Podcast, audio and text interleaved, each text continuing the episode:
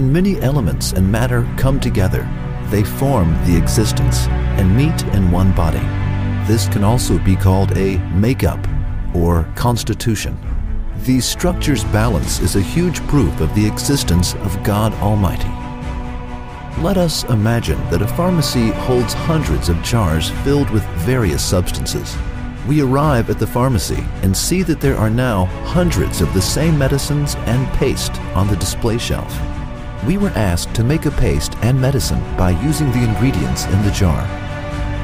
We examined the paste and medicines and see that in each of these jars, a particular amount of each substance was used, like one or two milligrams of this, four or five milligrams of that, or six to seven milligrams from this, etc. If one milligram more or one milligram less of a substance is mixed, then the medicine could easily turn into a poison. Is it in any way possible or probable that if the jars were to have been knocked over by a strange coincidence or a gusty wind, and that only precise, though different, amounts of these substances that had been taken were to drip from the jars, split, and then come together to form this paste and medicine? If the entire world unites, will they be able to convince us that the medicine and paste have formed by a coincidence?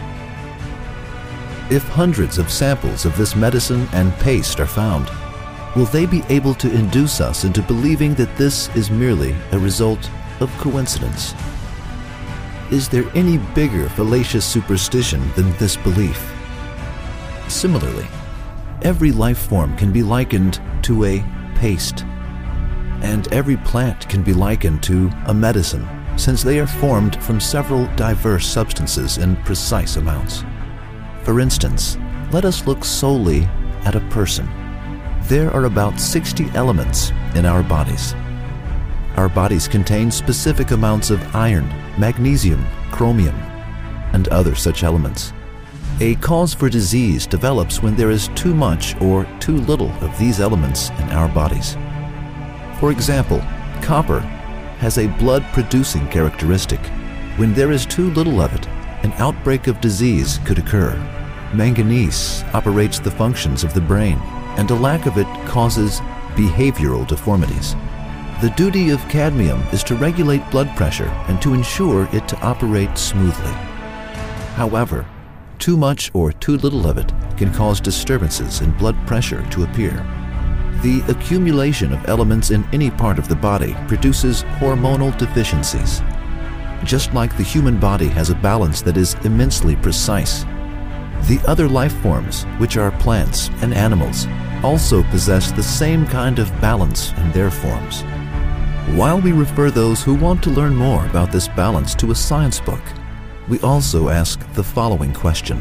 While the simplest of medicines cannot form coincidentally, is it possible for the human body, or the body of another life form, which is balanced to such an extent, to develop by mere chance?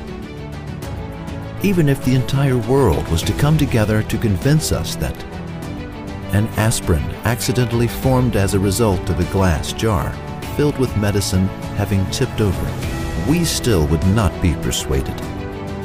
Then how are we convinced that the human form, which is millions of times more advanced and more sensitive, formed as a result of some coincidence?